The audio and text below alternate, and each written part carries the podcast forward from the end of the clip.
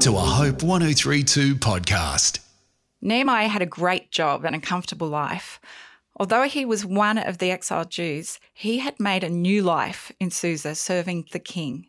It was around 444 BC, and the dispersed communities of the exiled Jews were given permission to return to Jerusalem. Nehemiah's brother, Hanani, was among those who'd returned to their war torn homeland. And as a result of what he saw, Hanani decided to have a conversation with Nehemiah that would change his brother's life. This is what he said. The remnant there in the province who survived the captivity are in great distress and reproach. The wall of Jerusalem is broken down and its gates are burnt with fire. Nehemiah cried with compassion when he heard that his people were distressed. The broken walls and the lack of gates to his homeland left his friends and family vulnerable, and without any way to obtain the resources needed to rebuild, the people were despairing. Just like Esther in the Bible, Nehemiah was in a position to seek the resources needed to rebuild the walls of Jerusalem from the king. However, as a servant of the king, it was a brave move. If the king was displeased by Nehemiah's request, he could lose everything, even his life. Nehemiah's faith in God, compassion for his people, and understanding of what was needed to rebuild the wall gave Nehemiah the determination to approach the king.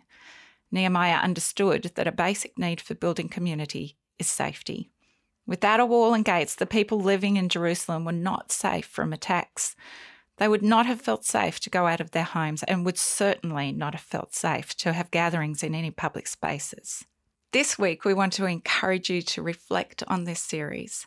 Today, I'd like to ask you this question What is one need in your local community that connects with your heart? Let me pray. Thank you, God, that you allow our hearts to be moved with the compassion you have for your people in need.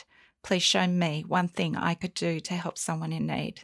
Lord, please rebuild healthy communities inspired by faith and practical care. Amen. I'm Kath Henry.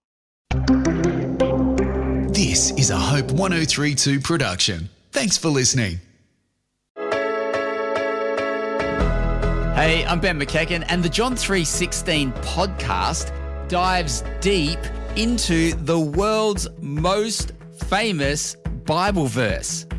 Join me and two New Testament gospel experts, Cass Quache and Tom Habib, as we explore the magnificence of John 3:16.